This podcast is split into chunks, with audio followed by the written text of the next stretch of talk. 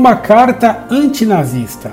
Carta enviada em 9 de janeiro do ano 2000. Caro senhor Orlando Fedeli, agradeço bastante a consideração de ter respondido às minhas mensagens, principalmente a segunda, onde procurou explicar seu parecer sobre o tema. Não precisava se surpreender com os meus elogios grandiloquentes à sua pessoa, embora você mesmo assuma que não é sábio, inteligente e de bom caráter como eu pensei. Contudo, ainda acho que seus textos são ótimos pelos aspectos que citei. São baseados em referências minuciosas, ricos em informações e de brilhantes conclusões em alguns momentos. Longe da intenção de fazer disso uma briga, meus propósitos são os melhores.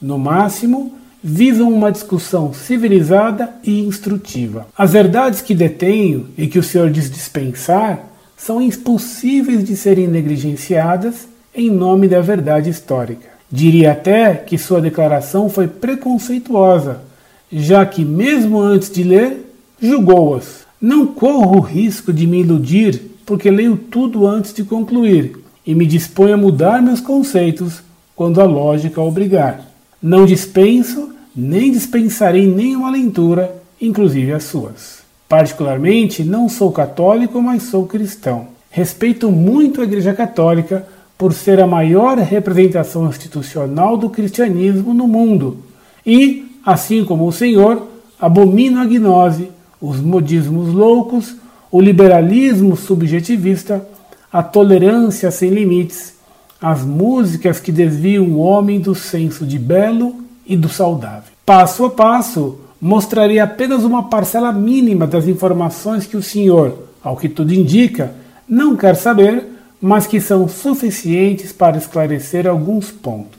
A certeza com que expõe o paganismo e o anticristianismo do nazismo é uma prova inicial de que o senhor precisa mudar o critério para rotular um livro de sério. Se o senhor ler o Mein Kampf sem o auxílio das interpretações distorcidas de outros autores, reconhecerá um conteúdo totalmente não gnóstico ou antignóstico. As preocupações com a moralidade e responsabilidade social são muitas. E aqui transcrevo um pouco dessas evidências. Aspas. Protestos moles já não podiam ser aplicados. Bastava que se examinassem os seus cartazes e se conhecessem os nomes dos responsáveis intelectuais pelas monstruosas invenções no cinema e no drama, nas quais se reconhecia o dedo do judeu para que se ficasse por muito tempo revoltado. Estava-se em face de uma peste, peste espiritual pior do que a devastadora epidemia de 1348, conhecida pelo nome de Morte Negra.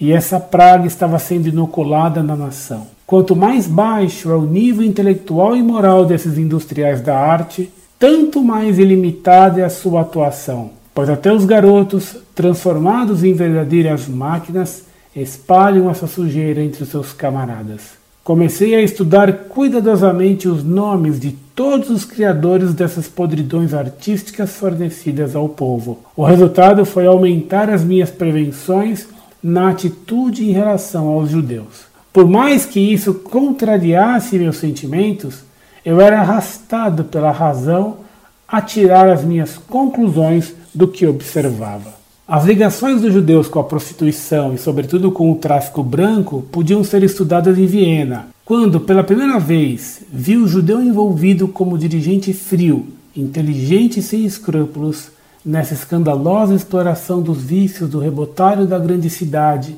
passou-me um calafrio pelo corpo, logo seguido de um sentimento de profunda revolta.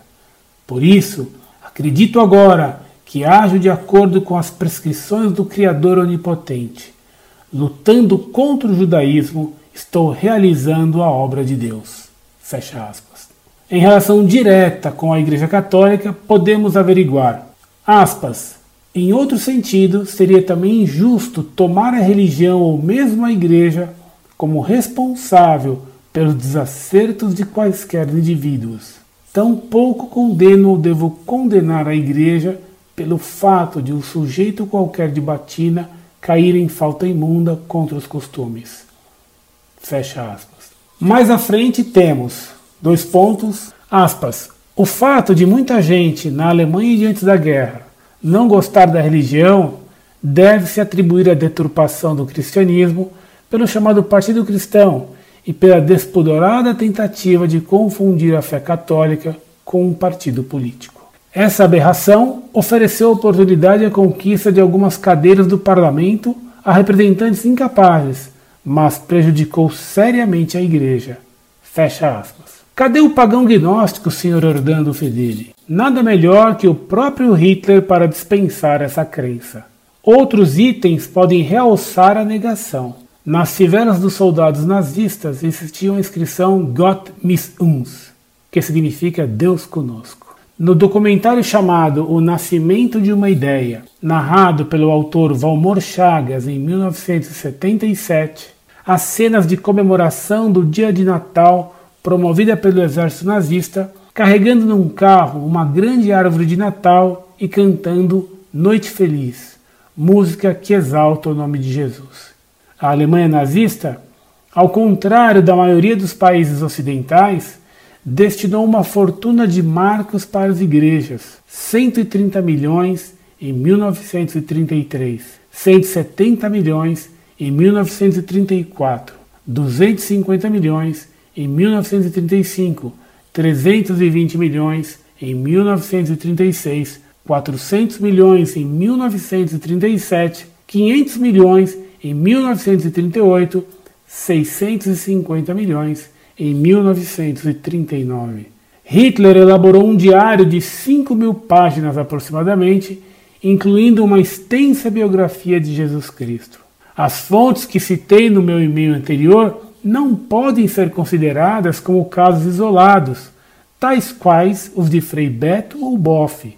Aquelas declarações que enviei foram feitas em nome das instituições e publicadas em suas respectivas publicações. O repórter Alexandre Konder, na obra Um Repórter Brasileiro na Guerra Europeia, mostra sua surpresa ao constatar em loco, entre fevereiro e maio de 1940, a farsa criada pela propaganda de guerra aliada.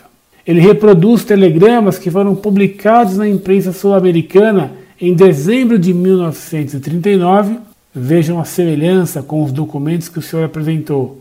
Paris 24, agência Avas, a agência polonesa PAT, enviou à imprensa o seguinte comunicado: aspas, As perseguições contra o clero polonês e as ordens religiosas continuam. Numerosos monges foram presos e deportados. Por exemplo, todos os frades franciscanos de Nikolanov, perto de Varsóvia, acabam de ser expulsos. Foram também presos, pela segunda vez, todos os padres jesuítas de Cracóvia. Os dominicanos e bernardinos de Yaroslau, depois de presos e maltratados, foram expulsos durante a noite sem as suas bagagens. Na igreja dos dominicanos de Lublin, a porta do tabernáculo foi arrombada à baioneta e os monges, sob ameaça de morte, obrigados a indicar os lugares onde estavam os tesouros da igreja, assim como também preciosos documentos históricos. Todos os objetos foram destruídos. Fecha aspas. Depois diz, aspas, agora eu releio o telegrama com atenção frente ao famoso santuário de Chestokova, onde tudo parece tão tranquilo como nos dias de antes da guerra. O templo está cheio e a imagem da Virgem resplandece em meio de um altar de velas no alto do seu altar. Busco na sacristia um padre, atendem-me gentilmente e, dentro em pouco, tenho à minha frente um religioso polaco. Ele fala corretamente o francês e eu lhe traduzo o telegrama. O padre mostra-se irritado e diz: não podemos compreender porque se insiste em fazer uma propaganda desse jaez lá fora. Isso só resultará em nosso prejuízo, pois a continuação de uma tal campanha acabará despertando, no seio dos alemães, a suspeita de que somos nós que divulgamos essas mentiras. É incrível que, para fins políticos, não se trepide em envolver a religião em toda sorte de intrigas. Outros padres se juntam à minha volta Traduzimos novamente o telegrama que eu trouxe do Brasil. Trocam impressões entre si e abanam a cabeça, em sinal de reprovação. Afinal, o padre vira-se para mim e continua: Veja o caso do nosso santuário. Espalhou-se com escândalo que tudo havia sido impiedosamente destruído, inclusive a imagem da Santa Virgem. Isso, entretanto, foi incontinente e desmentido por nós mesmos. Como está vendo, tudo está como estava, inclusive a liberdade de praticar a religião. Nem o fiel foi coagido pelos alemães no exercício das suas devoções. Digo-lhe então que em Katowice, em Varsóvia e em Cracóvia, vira com os meus olhos os templos abertos e repletos de crentes. Durante a campanha, sim, registraram-se alguns choques, mas por motivos exclusivamente políticos. Alguns padres foram envolvidos nos acontecimentos e sofreram as consequências dos azares das batalhas. Terminada a guerra, porém, nada mais ocorreu a nenhum religioso polonês a não ser aqueles que estavam intimamente ligados à política. Fecha aspas. Confirmando o exposto, apresento o relatório de 12 de janeiro de 1939, feito pelo embaixador polonês dos Estados Unidos, Conde Jerzy Potocki, ao ministro das Relações Exteriores da Polônia, que desmente as alegadas atrocidades nazistas na área. Veja que o autor, como adversário da Alemanha, totalmente insuspeito, refere-se aos acontecimentos. Aspas. O ambiente totalmente reinante dos Estados Unidos caracteriza-se por um ódio crescente contra o nazismo, muito especialmente concentrado na pessoa do chanceler Hitler, bem como em geral contra tudo que tenha algo que ver com o nacional-socialismo. A propaganda acha-se sobretudo em mãos dos judeus, dos quais pertencem quase 100% do rádio, do filme, da imprensa e das revistas. A situação aqui constitui um foro excelente para toda a classe de oradores e para os emigrados da Alemanha e da Tchecoslováquia, que não economizam palavras para excitar esse público com as calúnias mais variadas exaltam a liberdade americana, opondo-os aos estados totalitários. Aspas, essas pessoas, investidas nos mais altos cargos do governo norte-americano e que pretendem apresentar-se como representantes do verdadeiro americanismo e como defensores da democracia, no fundo, apenas estão ligadas com laços indestrutíveis ao judaísmo internacional. Fecha aspas. Os documentos que você apresentou não são confiáveis só porque o cardeal Lond elaborou e entregou a Pio XII. Ele não garante nada além da boa fé que pede ao leitor. Interessante é saber que Pio XII sabia disso e silenciou, ou ele não acreditou ou foi cúmplice. Na verdade, apesar de todo o conhecimento que dispunha, Pio XII não foi convocado para depor em Auschwitz, simplesmente porque defenderia os nazistas homens que respeitaram o Vaticano, que, como rota de fuga, permitiu a evacuação de judeus que queriam emigrar da Alemanha. Você quer algo mais do que o próprio julgamento de Nuremberg, cuja arbitrariedade foi comprovada por várias fontes descrevendo as torturas em que foram submetidos os oficiais alemães? Na época, a propaganda de guerra pretendia primordialmente separar o nazismo da igreja Hoje, a mídia judia sionista não tem mais interesse em vitimizar a Igreja Católica, mas esclarecer uma cumplicidade desta com o nazismo. Por isso, não se apresentam mais documentos similares ao de Londres.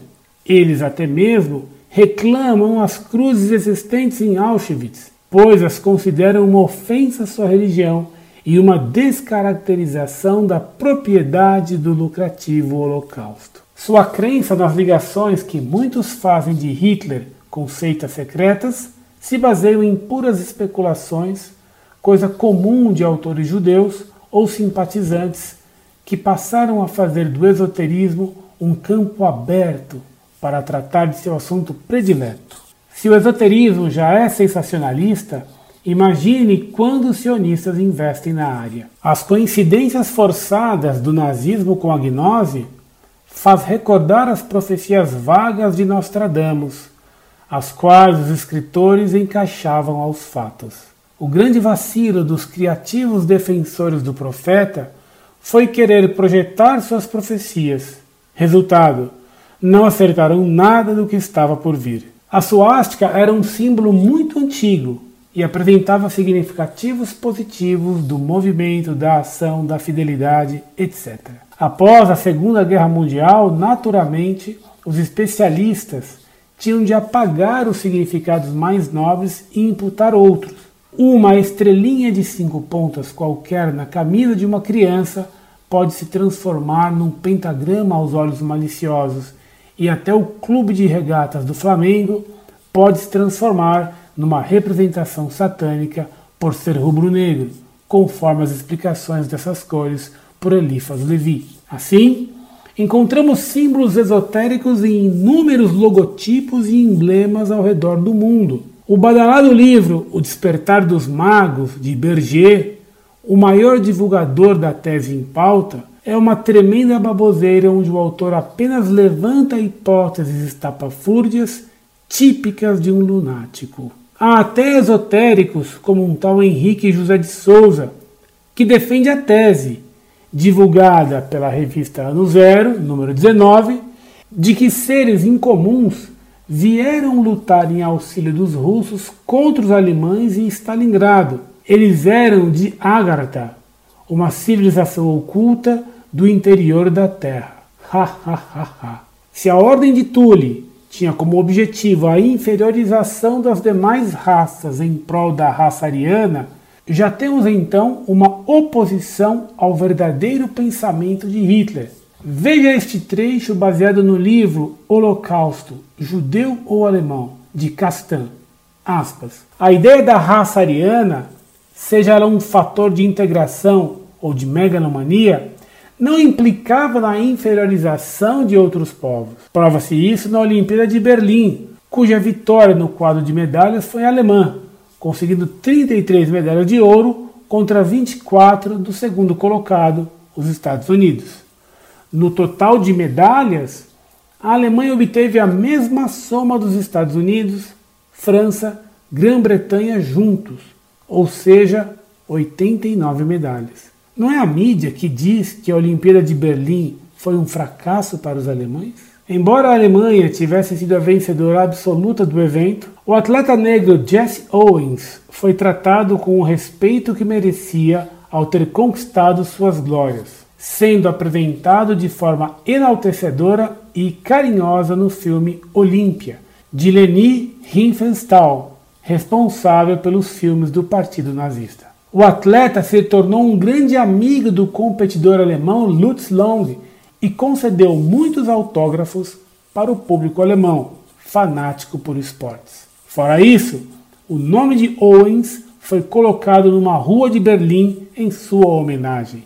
Então surge a pergunta: como tudo isso seria possível num país de racistas malucos e rancorosos, dispostos a subjugar as demais raças? De maneira diferente, ao chegar nos Estados Unidos, esse atleta não recebeu nenhuma homenagem de seu país e continuou sentando nas poltronas traseiras dos ônibus, lugar destinados aos negros naquele país. De acordo com o próprio Owens, no Tampa Tribune do dia 1 de abril de 1984, na página 1 e 3 a 6, Hitler não o cumprimentou, assim como nenhum outro atleta, devido à solicitação do presidente do COI, que alertou que o atraso dos horários nas competições caso os cumprimentos fossem feitos.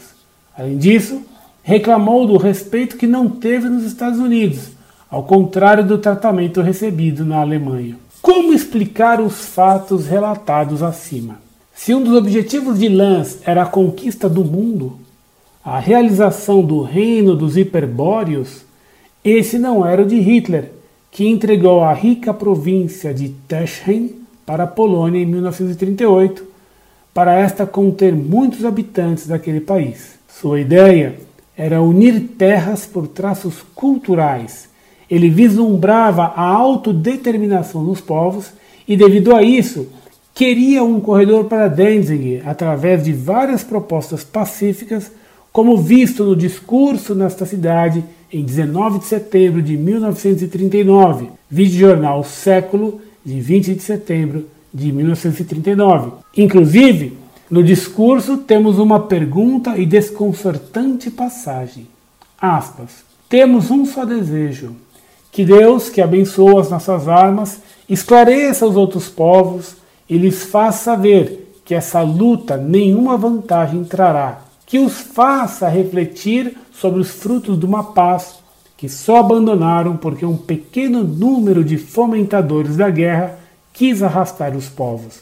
Fecha aspas. Por mais surpreendente que seja essa informação para quem não conhece o assunto a fundo, o livro O Diálogo de Forrestal, do ex-secretário de Defesa dos Estados Unidos, James Forrestal, confirma que Hitler não foi o causador da guerra. Na página 121, ele diz que Joseph Kennedy, embaixador dos Estados Unidos em Londres, lhe informou em 1939 que Neville Chamberlain, primeiro-ministro inglês, lhe dissera que os judeus americanos e do mundo forçaram-no a entrar na guerra contra a Alemanha. Fecha aspas. Veja então que isto é verdadeiramente um documento de peso, envolvendo homens da mais alta responsabilidade no cenário da política mundial e adversário dos alemães. Já aquelas afirmações de esotéricos que acreditam em doentes e gnomos nunca se baseiam em fatos, filmagens documentos ou algo que faça delas uma prova contundente. Muitas vezes falsificam o que dizem as provas. A única coisa de que precisam é da imaginação de seus leitores. Pela concepção distorcida do nazismo perpetrada até nossos dias, especialmente hoje, no momento que a internet divulga fatos que revelam as tramas sionistas nos bastidores da vida, Escritores sensacionalistas, sejam judeus ou apoiados por eles, criativamente tentam ligações inconcebíveis entre Hitler e as sociedades secretas comentadas. Se o nazismo realmente fosse o que dizem, um vínculo com lãs poderia ser vislumbrado e é por isso que o fazem. O que falar da Golden Dawn, do judeu Samuel Liddell McGregor Matters, Será que o recatado e misógino Hitler, que proibia a circulação de publicações pornográficas na Alemanha, poderia pertencer a sociedades gnósticas que supervalorizavam a pornografia e o prazer carnal? Conforme escrevi, o Mein Kampf mostra as preocupações sociais e o repúdio do autor contra a condição amoral em que se encontrava a Alemanha antes de 1924. Uma total incompatibilidade com a natureza de uma ordem da qual o devasso Aleister Crowley foi um ilustre membro. Realmente, o governo nacional socialista recebeu financiamento de bancos judeus. Há uma questão sobre um financiamento que Hitler recebeu dos Warburg no início da gestão nazista, com base no livro Hitler Geheime Geuskelen, de Sidney Warburg, de 1933. Tal financiamento foi iniciativa do próprio banqueiro judeu Sidney Warburg, que em 1929 saiu dos Estados Unidos para a Alemanha no propósito de cumprir o plano que não permitiria que a França crescesse. A preocupação estava no sucesso da economia francesa, que ameaçava o dólar, impelindo os especuladores a ajudar a Alemanha a ação atingiria outro objetivo subsequente: colocaria rédeas no governo alemão. Porém, a tática não surtiu efeito, uma vez que Hitler não se submeteu às exigências do credor que cortou futuros investimentos nesse sentido.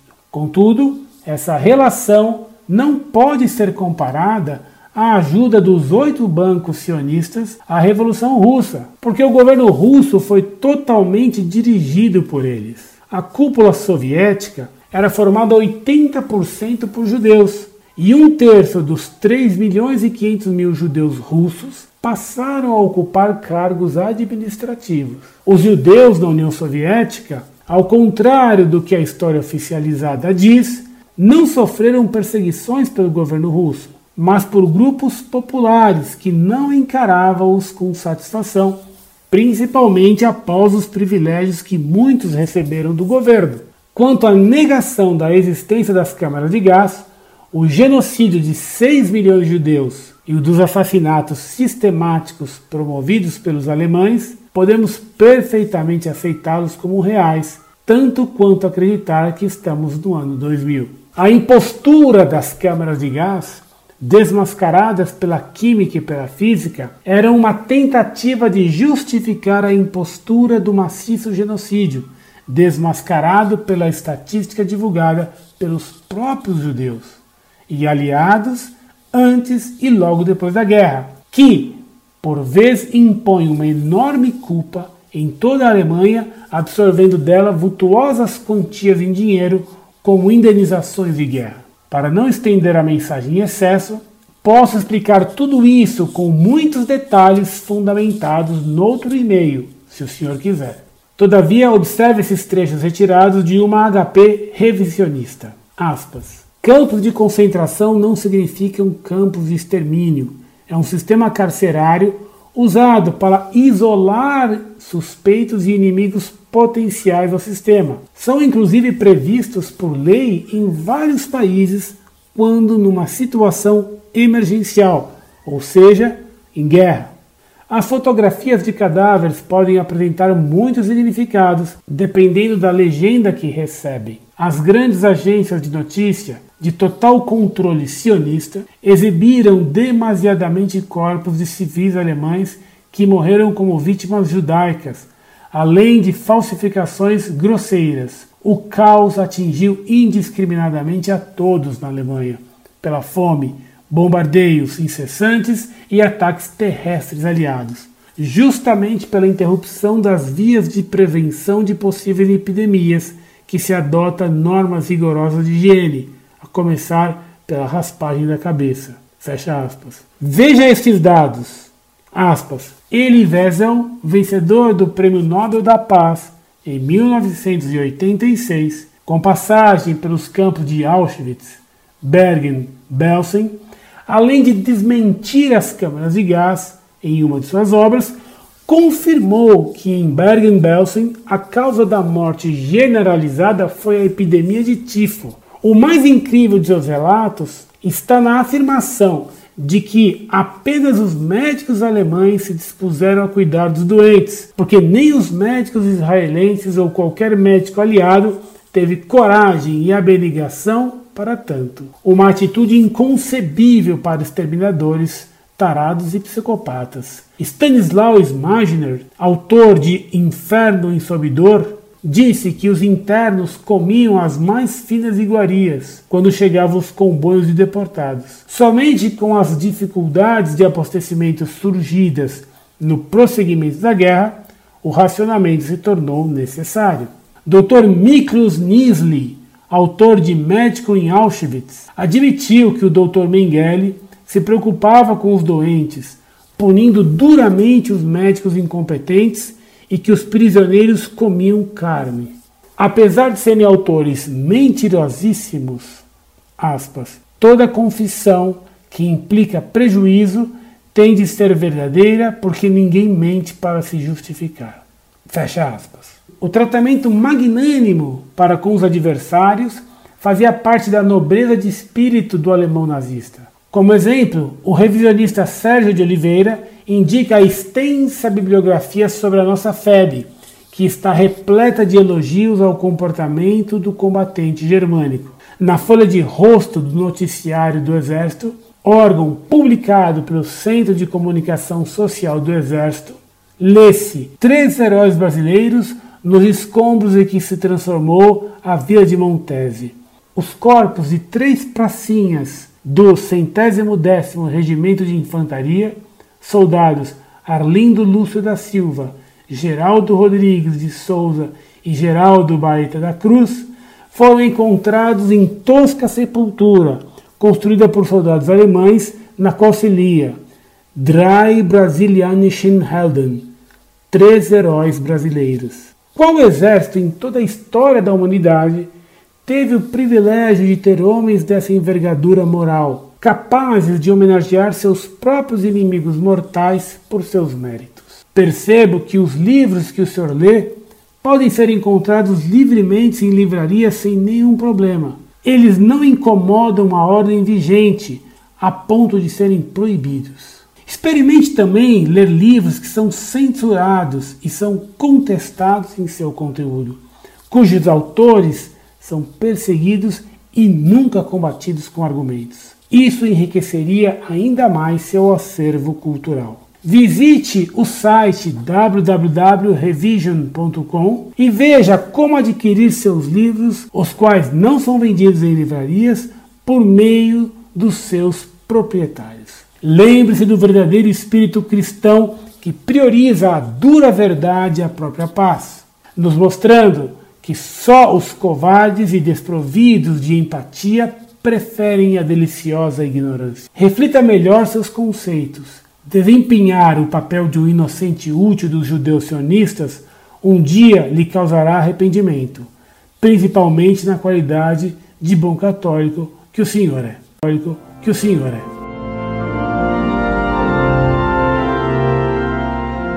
Senhor, louvado seja nosso Senhor Jesus Cristo, Deus de verdade, fonte da verdadeira civilização. O grande atraso de minha resposta deveu-se às minhas múltiplas ocupações. Além disso, eu desejava responder-lhe de modo a condenar absolutamente o nazismo e seus sofismas. O senhor se mostra tocado por ter eu recusado o que chamei de seus grandiloquentes elogios, e não tem por que se queixar. Evidentemente, os qualificativos com que o senhor me presenteou em sua primeira missiva me surpreenderam e elucidaram. Logo percebi por eles sua tendência em supervalorizar as pessoas e não a verdade. É uma tendência típica de culto à personalidade, costumeira nos ambientes e mentalidades fascistas e nazistas que eu não posso aceitar e que repudio com todas as forças de minha alma. Diz o ditado que, quando a esmola é muita, o santo desconfia. Sem ser santo, desconfiei e acertei.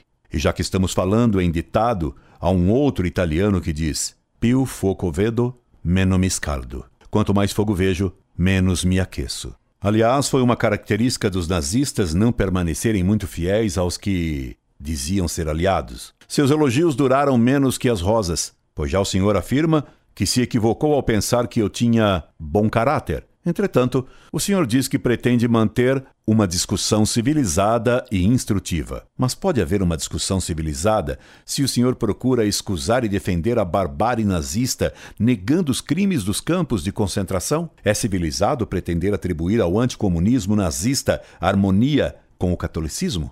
A esses absurdos que o senhor advoga, só respondo porque eles me dão a oportunidade de defender o catolicismo e de condenar com toda veemência o nazismo.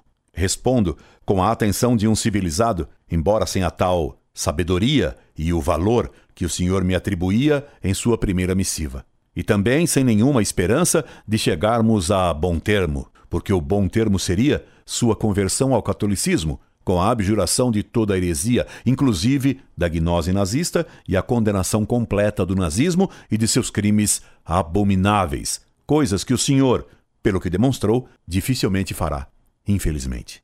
Em sua última missiva, substancialmente o senhor afirma duas coisas. Uma, que o nazismo não perseguiu a igreja e nem foi gnóstico, portanto anticristão. Para provar esse primeiro absurdo, o senhor enfileira alguns argumentos absolutamente inconsistentes. 2. Que se inventa ou se exagera a questão do holocausto judeu para fazer triunfar o sionismo. Claro, eu compreendi que o senhor contesta que o nazismo seja gnóstico e anticristão, mas essa sua afirmação é que carece de qualquer base. Ademais, pelos livros que o senhor cita, e como mostrarei adiante, pelo modo pouco sério com que o senhor cita suas fontes bibliográficas, como também por seu modo de argumentar, desconfio que o senhor pouco saiba do que é a gnose. E me espanta como alguém que deve saber bem quais foram os crimes do nazismo, ouse negá-los e até, velada e indiretamente, defendê-los. Isso não é uma atitude própria de um cristão, como também não é uma atitude civilizada. Aliás, de certo modo, é pior defender um crime do que praticá-lo. O criminoso, algumas vezes, tem atenuantes como, por exemplo, a forte emoção. A defesa do crime, feita friamente e por pura paixão ideológica, pode vir a ser pior do que o próprio ato criminoso. Os alemães estavam em guerra. Estavam submetidos a uma forte pressão emocional. A sobrevivência de sua pátria estava em jogo. Muitos não conheciam o que acontecia nos campos de extermínio, etc. Tudo isso pode ser discutido. Entretanto, Agora que se conhece o que foi o horror dos crimes nazistas, pretender escusá-los ou diminuí-los é inconcebível. Nazismo, cristianismo e gnose. Principiemos então com a questão do posicionamento do nazismo face ao catolicismo e à Igreja Católica. Para conhecer essa questão, é condição primária ter estudado a encíclica Miti Brennender Sorge, de Pio XI. O senhor leu essa encíclica, na qual Pio XI condena, infelizmente sem citar nominalmente o nazismo, todas as doutrinas do hitlerismo? Parece que não leu. Ou se leu, não lhe dá nenhuma importância. Eu previno de que julgo que essa encíclica foi branda demais. Ela deveria ter sido bem mais radical, citando nominalmente Hitler e seu movimento. Disse Pio XI nessa encíclica. A revelação que culminou no Evangelho de Jesus Cristo é definitiva e obrigatória para sempre. Não admite apêndices de origem humana, e menos ainda sucedâneos ou substituições e revelações arbitrárias que alguns parladores modernos quiseram derivar do assim chamado mito do sangue e raça. E ainda, somente espíritos superficiais podem cair no erro de falar de um Deus nacional, de uma religião nacional, a empreender a tola tentativa de captar, nos limites de um só povo, na estreiteza de uma só raça, Deus, Criador do mundo, Rei e legislador dos povos, diante de cuja grandeza as nações são pequenas como gotas d'água que caem de um balde. Dou-lhe ainda um texto de Pio XI refutando doutrinariamente sua tese absurda de que o nazismo não era contrário ao cristianismo. Se homens, que nem são unidos em sua fé em Cristo, vos seduzem e lisonjeiam, com um fantasma de uma igreja nacional alemã, sabei que isto não é outra coisa senão renegar a única igreja de Cristo, numa apostasia manifesta do mandado de Cristo de evangelizar todo o orbe, o que só uma igreja universal pode realizar. Pio XI, Mitte Brennender Sorge. Esse texto cabe bem ao senhor que se mostra seduzido pelas loucuras de um delirante paranoico cabo austríaco. Portanto, senhor, o nazismo foi anticristão, visto que pretendia instituir uma igreja germânica, racista e ariana, fundada na evolução e no triunfo da raça pretensamente superior pelo uso da força. Tanto era anticristão que perseguiu a igreja continuamente, quer na Alemanha, quer na Polônia, como comprovam os documentos e os testemunhos poloneses. Seus argumentos tentando afirmar que o nazismo não combatia o cristianismo são infantis. Eles só me parecem provar que o senhor mesmo é muito pouco ou nada cristão, já que não vê ou não quer ver que nazismo e cristianismo são inconciliáveis. O senhor me diz, por exemplo, que na fivela dos soldados alemães estava escrito Deus está conosco. Isso vale tanto quanto o que está escrito nos dólares americanos. In God we trust. Vai o senhor acreditar que os americanos, só por essa inscrição, são fiéis a Deus? Sua demonstração fivelesca é tão ridícula quanto o bigode do tal Adolfinho, pintor de paredes e de aquarelas sem valor. E se na fivela dos soldados alemães estava escrito Deus está conosco, nas canções dos SS se dizia Nós somos SS, soldados do demônio. Mas se eu argumentasse com essa canção, o senhor me diria que isso era só uma fanfarronada de soldados. Mas então, de que vale sua inscrição na fivela desses mesmos soldados? Quem a mandou por lá? Com que intuito? Ela já existia nas fivelas dos soldados prussianos no século XVII? Os heréticos soldados de Cromwell também portavam inscrições semelhantes e o comportamento deles não era nada cristão. Senhor, a fivela nazista e sua inscrição não provam coisa nenhuma. Segunda prova de posicionamento não anticristão do nazismo, segundo o senhor, seria o fato de soldados alemães do exército nazista fazerem uma árvore de Natal e de cantarem o Stille Nest. Se isso provasse o que o senhor pretende, nós hoje viveríamos em pleno e triunfante cristianismo, porque até nos shoppings, na época de Natal, há árvores bem enfeitadas e se toca o Stille Nest continuamente. Seus argumentos, ó apologista, um tanto retardado do nazismo, são pífios. Para sua lógica e modo de raciocinar, Roberto Carlos e o padre Marcelo Rossi cantando O Vira de Jesus com um milhão de pessoas seriam catolicíssimos. Catolicismo de verdade não se prova com inscrições em fivelas, árvores de Natal ou pondo no dólar In God We Trust, e nem mesmo cantando O Vira de Jesus. Nem todo aquele que diz Senhor, Senhor entrará no reino dos céus. É preciso ver que Deus é esse. Refiro-me ao Deus das fivelas nazistas. Se for o Deus racista, evolutivo, o espírito da raça evoluída adorado pelo nazismo, esse não é o Deus unitrino da Igreja Católica, único Deus verdadeiro. Não é Deus Pai, o gerador do Verbo. O Senhor procura negar que o nazismo fosse anticristão, citando textos do Mein Kampf. Mas essa negativa não tem fundamento algum. Repito, sua negativa é sem fundamento nenhum, porque o que o senhor dá como prova da atitude pró-cristã de Hitler são textos tirados do tresloucado e criminoso livro de Hitler, o maldito Mein Kampf, fazendo de conta que outras frases desse livro ridículo não existem. Permita-me dizer-lhe que me espanta que uma pessoa que saiba ler cite um tal livro livro assassino de um escritor delirante que é um amontoado desconexo e desordenado de pseudo-ideias de um semiletrado. Que textos o senhor cita desse livro monstruoso e delirante? Cita textos em que Hitler condena a pornografia e a prostituição. E textos em que ele critica membros da Igreja Católica e do Partido Católico Alemão. Cita ainda que Hitler deu dinheiro para a Igreja. Armado com essas três afirmações de Hitler, o senhor me interpela. Cadê o pagão gnóstico, senhor Orlando Fedeli? E o senhor nem percebe que as frases que o senhor cita não comprovam que Hitler não fosse gnóstico e anticristão. Se não vejamos, Robespierre também combateu a prostituição com a guilhotina e quis estabelecer o reino da virtude. Só que ele também perseguiu a religião católica e procurou estabelecer o culto do ser supremo à força. E em Paris, Durante a Revolução Francesa, enquanto a Igreja Católica era violentamente perseguida e os católicos iam para a guilhotina, havia igrejas abertas dirigidas por sacerdotes traidores que aderiram à Revolução. O senhor esquece que a gnose condena o ato sexual? Ou o senhor não sabia disso?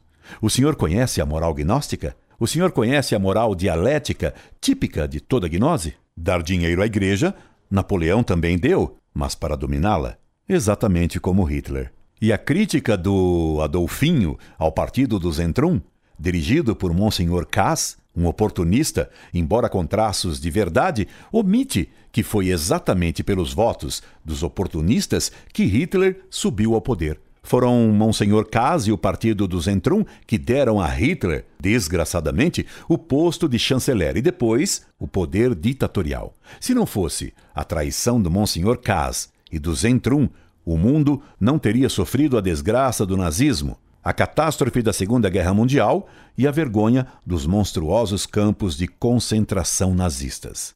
Desse modo, as citações que o senhor faz desse livro absurdo nada comprovam do que o senhor quer provar. Como o senhor omite as frases do Mein Kampf, o senhor me obriga, bem a contragosto de minha parte, a citar textos desse livro espúrio e gagá, e antecipadamente pedimos perdão aos leitores de nosso site por ter que citar o livro criminoso de um anticristo, a fim de melhor defender a Igreja Católica e a combater a gnose nazista. Veja lá, o cristianismo não se satisfez em erigir os seus altares, mas viu-se na contingência de proceder à destruição dos altares dos pagãos. Só essa fanática intolerância tornou possível construir aquela fé adamantina, que é a condição essencial de sua existência.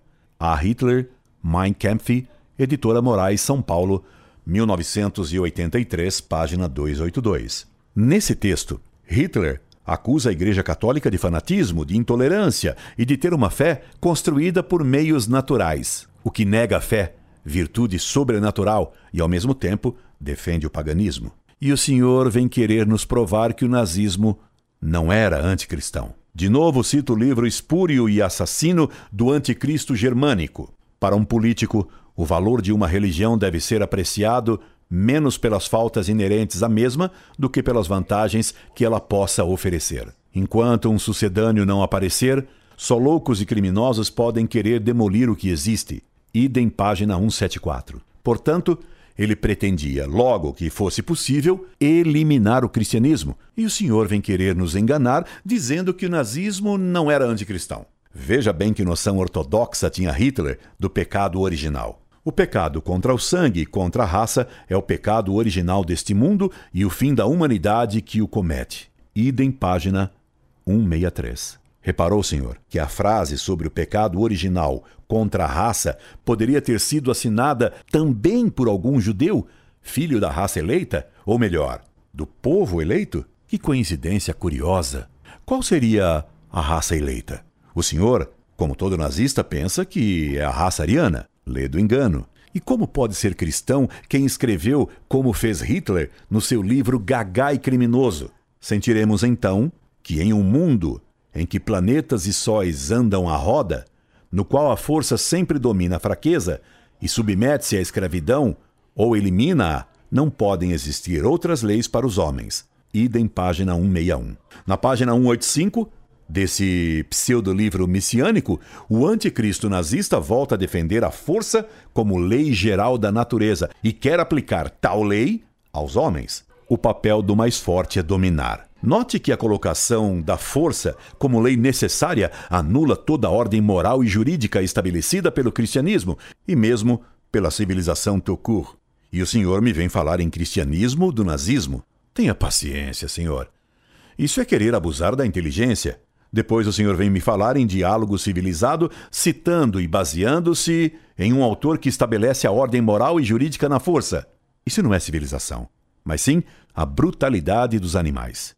E repare que o verbo inicial do texto acima é sentiremos, verbo caro aos românticos, e não compreenderemos. Os românticos é que colocavam o sentimento acima da inteligência. Hitler, no absurdo Mein Kampf, na página 170, cita com admiração os pais do romantismo alemão, os gnósticos e alquimistas Goethe e Schiller, e Shakespeare de contrapeso. O senhor se diz cristão, mas não católico. Permita-me perguntar: a que seita o senhor pertence? Como a crença de sua facção cristã pode se conciliar com a gnose nazista? Para qualquer pessoa que se diga cristã, a morte de Cristo foi o fato fundamental da história e o marco da redenção dos homens. Ora, se o senhor se diz cristão, como pode admitir o antissemitismo, condenado pelo cristianismo? Como pode, se é cristão, admitir o absurdo anticristão afirmado por Hitler? O judaísmo nunca foi uma religião e sim sempre um povo com características raciais bem definidas. A Hitler, Mike Kempf, página 198. E ainda, os maiores conhecedores das possibilidades do emprego da mentira e da calúnia foram, em todos os tempos, os judeus. Começa entre eles a mentira, por tentarem provar ao mundo que a questão judaica é uma questão religiosa, quando na realidade trata-se apenas de um problema de raça, e que raça? A Hitler Mein Kampf, página 153. Ora, qualquer pessoa que se diga cristã sabe que o judaísmo é uma religião da qual proveio o cristianismo. A tal ponto isso é verdade que Pio XI declarou: espiritualmente, todos os cristãos somos semitas. E o próprio Cristo, pelo batismo, nos faz os verdadeiros filhos de Abraão. Aceitando esse deslocamento da questão judaica do plano religioso para o plano racial, Hitler desvalorizava completamente a missão redentora de Cristo, o Calvário e o próprio cristianismo. Aceitando essa interpretação racista do judaísmo, o senhor, que se diz cristão, em consequência, nega a redenção realizada por nosso Senhor Jesus Cristo. A questão judaica nunca foi nem pode ser uma questão racial. É uma questão essencialmente religiosa. Nenhuma pessoa que se diga cristã pode admitir que o judaísmo é um problema racial, como afirmou Hitler. Cito-lhe agora algumas frases de Hitler sobre o cristianismo e as religiões em geral, extraídas do livro Hitler me disse, de Hermann Hauschenen. As religiões? Todas valem umas quanto as outras. Elas não têm, umas e outras, qualquer futuro, pelo menos quanto aos alemães. O fascismo pode, se quiser, fazer sua paz com a Igreja. Eu farei o mesmo, por que não? Isto não me impedirá de extirpar o cristianismo da Alemanha. Hermann Hauschenen, Hitler Meadit, Corporation Paris, 1939, página 65. Foi o que ele tentou fazer na Alemanha e descaradamente na Polônia, e o senhor ousa ainda dizer que o nazismo não era anticristão. E ainda, para o nosso povo alemão, ao contrário, a religião é um assunto capital. Tudo depende de saber se ele permanecerá fiel à religião judeu-cristã e à moral servil da piedade, ou se ele terá uma nova fé, forte, heróica, em um Deus imanente na natureza. em um Deus indiscernível de seu destino e de seu sangue. Hermann Rauschning, OP, City, página 65. E o senhor repare que a alusão de Hitler a um Deus imanente, inseparável do sangue, isto é, da raça alemã, coincide com a tese condenada pela Mitte Brennender Sorge, de um Deus nacional. Ora, senhor, a gnose crê num Deus imanente e aprisionado na natureza. Para confirmar que Hitler acreditava nesse Deus imanente na natureza e habitando o fundo da alma humana, pelo menos na raça eleita, veja esta frase do pintor de paredes que virou chanceler para a desgraça da Alemanha e do mundo. Nós queremos homens livres, que sentem que Deus está neles. Hermann Rauschning, OP City, página 66. O senhor ousa afirmar que o nazismo não é gnóstico. Quanto à igreja, disse Hitler, certamente a igreja foi alguma coisa outrora, agora nós somos os seus herdeiros, nós também somos uma igreja. Hermann Rauschning OP, Cite página 69. E por pretenderem ser uma igreja herdeira e substitutiva da Igreja Católica, é que os nazistas organizaram sacramentos nazistas com cerimônias parodiando os sacramentos da Igreja Católica. Sobre a redenção de Cristo, Hitler dizia: a doutrina cristã do primado da consciência individual e da responsabilidade pessoal, eu oponho à doutrina da nulidade do indivíduo e de sua sobrevivência na imortalidade visível da nação. Eu suprimo o dogma da redenção dos homens pelo sofrimento e pela morte de um Salvador divino. Hitler está aí atacando a fé na divindade de Cristo e no mérito da cruz, e propõe um dogma novo da substituição dos méritos, a redenção dos indivíduos pela vida e pela ação do novo legislador Führer, que vem aliviar as massas do fardo da liberdade. Hermann Rauschning, OP City, página 254. O senhor se diz cristão e aceita o novo dogma nazista, negador da divindade de Cristo e da redenção pela cruz. Pergunto-lhe de novo: qual é a sua seita, senhor? Não venha me dizer que os documentos do cardeal Flonde são falsos, porque um jornalista viu velas acesas na igreja de Chestová e alguns padres atuando lá. Também na China comunista podem ser fotografadas igrejas católicas com velas acesas sobre os altares, com padres celebrando e até bispos em liberdade, controlados pelo PC. Senhor, cooperadores e traidores sempre houve. E o testemunho deles não anula o testemunho de milhões de vítimas, nem esconde os cadáveres de milhares de freiras e sacerdotes nos campos de spa forçados, dos nazistas e dos comunistas, esses dois irmãos gêmeos dialéticos, ambos anticatólicos. E o senhor não pode negar que o nazismo é filho do romantismo, como não pode negar a ligação dele com o gnóstico Wagner, que, aliás, era membro da Thule Gesellschaft.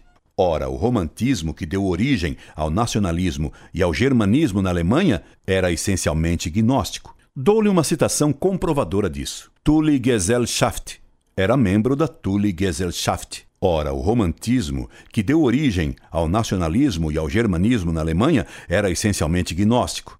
Dou-lhe uma citação comprovadora disso. O romantismo é uma renascença da gnose. Schelling era um gnóstico, cujas convicções se desenvolvem à medida que ele avança em idade. Da mesma forma, Bader, a Naturphilosophie, impõe à pesquisa científica cifras gnósticas. G. Gusdorff, Le Romantisme, Payot, Rivage, Paris, 1993, volume 1, página 512. Citações com a mesma tese o senhor poderá encontrar em qualquer livro que trate seriamente do romantismo e de suas relações com a gnose, assim como da relação bem conhecida do nazismo com a gnose. Por exemplo, outros pontos interessantes que ligam o nazismo à gnose são o milenarismo e o dualismo. Todos os movimentos românticos sempre desejaram e sonharam com o estabelecimento de um reino de felicidade, um retorno ao Éden, de modo mágico. Eles não buscavam a utopia e sim o reino de mil anos, de que fala o Apocalipse ao se referir à eternidade. Hitler pretendeu estabelecer o Reich da felicidade alemã por mil anos com arame farpado, Gestapo e SS. Um Auschwitz de mil anos. Louvado seja Deus que nos livrou de tal felicidade, arame farpadesca e de seu Führer, anticristo. E o nazismo, tal qual a gnose, via o mundo de modo dualista, com dois polos em contínua luta, o polo do bem contra o polo do mal, dialeticamente opostos e iguais. Ora, o nazismo tem a mesma visão dualista, pois vê o mundo e a história como uma luta contínua de dois polos raciais: o polo ariano, representando o bem, e o polo judeu, representando o mal. Em sua carta se vê esse mesmo dualismo gnóstico, senhor. O senhor não é cristão. O senhor também, talvez sem perceber, tem uma cosmovisão gnóstica racista. E o racismo não é cristão, senhor. Deus criou a todos os homens como irmãos. A raça é um fator secundário que não produz direito algum. Foram os judeus que imaginaram que a raça era necessária para a salvação. Por isso, eles se opuseram a Cristo que veio para salvar a todos os homens. Eu teria que escrever um livro se quisesse citar tudo o que liga o nazismo à gnose. Mas bastam estas citações a fim de comprovar o caráter anticristão do socialismo nacionalista alemão. Nacionalista alemão.